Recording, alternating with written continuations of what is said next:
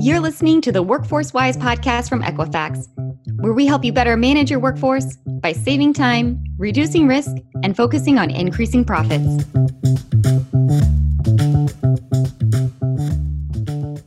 Hello, and welcome to the Workforce Wise Podcast. I'm your host, Jason Fry. This is a continuation of our series on how vaccination mandates might affect HR operations. We're hearing more and more about how vaccination mandates for COVID-19 at various levels of the government and how those vaccination mandates may impact HR professionals as they're rolled out across either your state or the country. Many of our clients are evaluating different options to comply with these mandates, and we're working through how these mandates might impact their ongoing HR operations. Today, we're going to focus on how those mandates might impact ACA and ACA compliance. Christy Abend is with us today and will be walking us through key points for employers to better understand possible ramifications for vaccine mandates on your individual ACA program. Christy is our product manager for our ACA service. She's responsible for the strategic development of our ACA offerings. And honestly, she's written some really great pieces recently on how vaccine mandates may impact ACA operations. Thank you for joining us today, Christy. Thanks so much for having me, Jason. Happy to be here. So, Christy, I'm going to start with the same question that I'm going to start each of these with. To mandate or not to mandate? That's the question that we're getting from our clients right now. So what are you hearing from clients, or what are you seeing in the marketplace when you see that question? When I see that question, it is such a heated question. I think it's really going to be dependent on the employer's appetite to handle mass fallout from employees who are not interested in receiving the vaccination. I think that's one of the biggest concerns is when an employer implements a requirement to be vaccinated. There are many reasons why employees may not be interested in complying with that mandate and are absolutely willing to look elsewhere for employment. So, as far as what we're hearing, it's really all over the place. Employers have a responsibility to protect their workforce, but they also need to be concerned with high rates of turnover in order to operate their business. So it really is just going to depend on how that employer can rebound from any kind of loss of staff as a result of a mandate. No, and that makes 100% sense. And I mean, we've seen a lot in the marketplace. And honestly, just even on the news about how different employers are looking at or reacting to vaccines and vaccine mandates. One of the things that I've seen recently is employers charging their employees more for benefits if they're not vaccinated. Now, I don't admittedly know a ton about ACA, but it sounds like something that may impact ACA. Does it impact, and how would that type of a philosophy from the employer impact ACA? Sure, and I think that this is another one of those answers that it's always, it depends. The concern for Affordable Care Act compliance when it comes to these vaccination mandates is really those that are considering adding some kind of a premium surcharge to their employee cost sharing. If an employer is already riding the line when it comes to affordability of their plans, adding any kind of a surcharge to those employee costs for those premiums could render their plans unaffordable.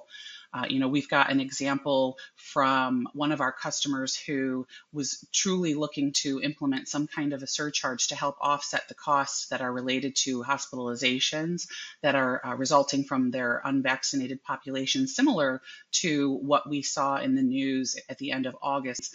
One of the largest employers in our country has declared that they are going to be implementing a premium surcharge of $200 per month to their unvaccinated employees effective November 1st.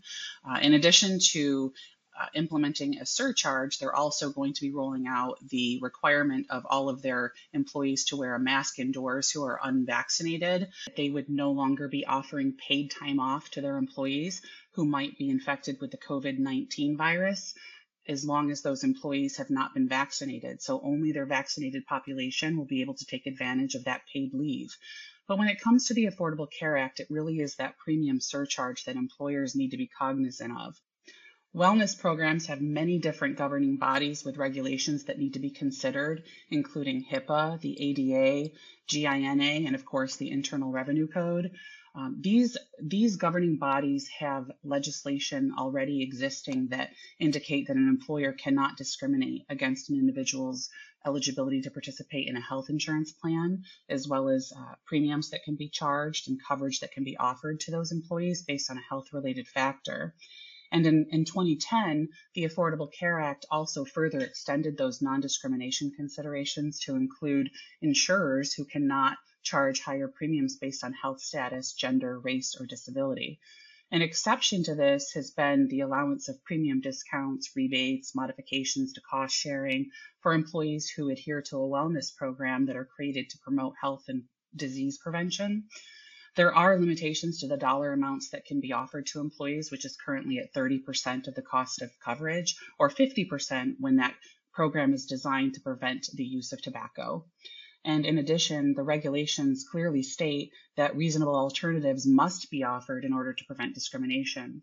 But what's interesting here is that wellness incentives are considered not earned when assessing affordability. So any discounts that an employee might receive or a surcharge that might be included in their premiums cannot be taken into consideration when determining affordability of a lowest cost health insurance plan.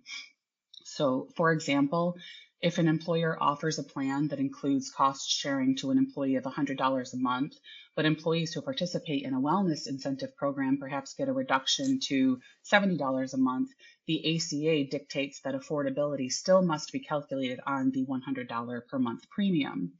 One exception to this has been regarding surcharges that are assessed to an employer's smoking population. Under the ACA, insurance providers are able to legally charge higher premiums in order to incentivize smokers to quit smoking, and employers can then pass on those costs through premium surcharges that are added to the smoking population. Those premium surcharges can be excluded when calculating affordability of the lowest cost health plan. So using the example I gave above, that $100 per month plan that's being offered to employees, if there's a surcharge that's requiring smokers to pay $150 per month, employers are allowed to still use the $100 per month plan cost. So when the vaccination mandate was announced, there was a bit of uncertainty on whether or not that surcharge that could be assessed to an unvaccinated employee would be allowed to be excluded from the affordability calculation. But then recently here on October 4th, there was an FAQ document that was released that included joint guidance from the Department of Labor, the Department of Health and Human Services, and the Treasury that confirmed that any surcharge that's assessed to an employee would not be able to be excluded, as it's considered more like the unearned benefit in a wellness program. So I guess that's good for employers who were thinking about surcharges, but I know you mentioned discrimination a couple of different times when kind of you were talking about the surcharges. Are there other concerns around discrimination, or is it just kind of carte blanche for employers when we're talking about surcharges for things like non-vaccinated employees? As well as offering an alternative option for those that are unable to participate in a wellness program due to a medical condition. The same rules are going to need to apply to a vaccine mandate that employers roll out to an employee. But most importantly, what's important for employers to keep in mind is that the 4980H rules that include the affordability requirements of an employer's health plan currently is set at 9.83% for 2021. Some employers really do set the cost of those plans right along those lines to ensure that those plans are affordable. So the addition of any kind of premium surcharge would have to be added to that cost, thus decreasing their ability to consider their plans affordable. To get even more out of today's episode, make sure you get your free tools like webinars, ebooks, videos, and more at equifax.com/wise. That seems like a lot of really technical and great advice, but are there other implications that employers should think about ACA related when they're thinking about surcharges or when they're thinking about compliance with ACA? Just in general, when we're talking about vaccine mandates?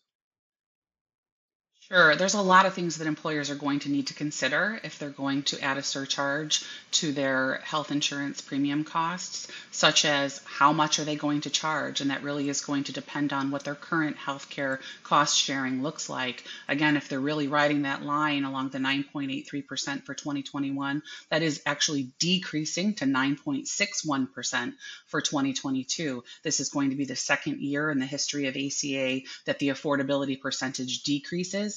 What that does is it leads to an employer who is riding the line and charging as much as they can while still having their plans deemed as affordable.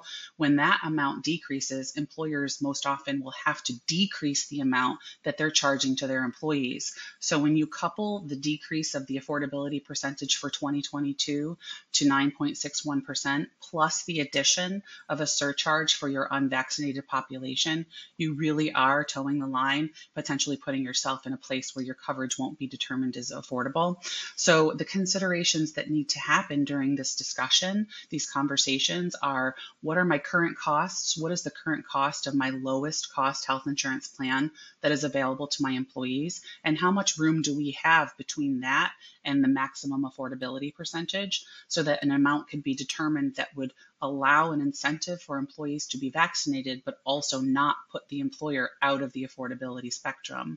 So when determining those amounts, take things into consideration, like, for instance, smoking surcharges average approximately $20 to $50 per month per employee. So an employer needs to look at those amounts and make sure that it's not going to deem their plans unaffordable. But then they also need to be concerned with whether or not they're going to assess those surcharges just to their employees, or if they're going to take their family vaccinations into consideration when applying that surcharge. That's going to be certainly a logistical consideration for employers to keep mindful of. For instance, HIPAA has privacy laws that are very specific on record keeping and information disclosure related to health information. So employers need to be thinking about not only how much will this cost, but how am I going to administer this plan? What am I going to require of my employees to prove their vaccination status? Or again, if I'm going to roll that out to the family members that are enrolled in my plan, what documentation am I going to be requiring of my employees? Who is going to manage that logistically? And how am I going to keep that information protected to ensure that I'm in compliance with HIPAA privacy laws, in addition to Affordable Care Act affordability considerations as well? And Christy, just because I want to know, what happens if they run afoul of the affordability standards? Sure. So what happens when an employer offers a plan that's not affordable? They could very well get away with it. This is one of the things that I always like to emphasize when considering what the true risks are. An employer who offers a plan that's not affordable is going to be subjecting themselves to potentially the 4980HB penalty for any employee who deems that coverage unaffordable and then seeks coverage through the exchange and is eligible for a subsidy. So for each employee that does that, provided that it is determined that that coverage was unaffordable, employers are going to be looking at paying a penalty, which is also indexed for inflation each year. So we're looking at roughly, just over $4,000 for 2021 penalties.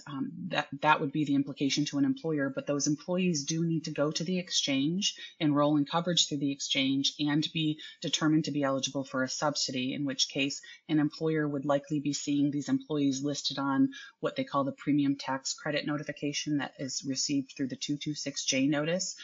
Likely these come out roughly 2 years after the reporting year. So this is something that could very well affect employers for years to come if they're not paying attention to the affordability percentage when they're considering these surcharges. Christy, honestly, I think this is some great information. I'm sure our listeners have learned a lot today, and I'd like to thank you for joining us today on the Workforce Wise podcast. For listeners, we hope you enjoyed today's discussion, and we hope you're walking away with some best practices that you can adopt at your organization. And be on the lookout for the next set of vaccine mandate podcasts to learn how those mandates may affect other parts of your HR operations. Thanks for listening. If you like what you heard today, be sure to subscribe to the Workforce Wise podcast. And don't forget to download your free tools at equifax.com/wise. While you're there, check out our other episodes and sign up for our live tech demo to see our solutions in action. And to keep our lawyers happy, you should know the information provided on the Workforce Wise podcast is intended as general guidance and not intended to convey specific tax or legal advice. For tax or legal information pertaining to your company and its specific facts and needs, please consult your own tax advisor or legal counsel. The views expressed are those of the discussion leaders and do not necessarily reflect official positions of Equifax. Investor analysts should direct inquiries using the Contact Us box on the Investor Relations section at Equifax.com.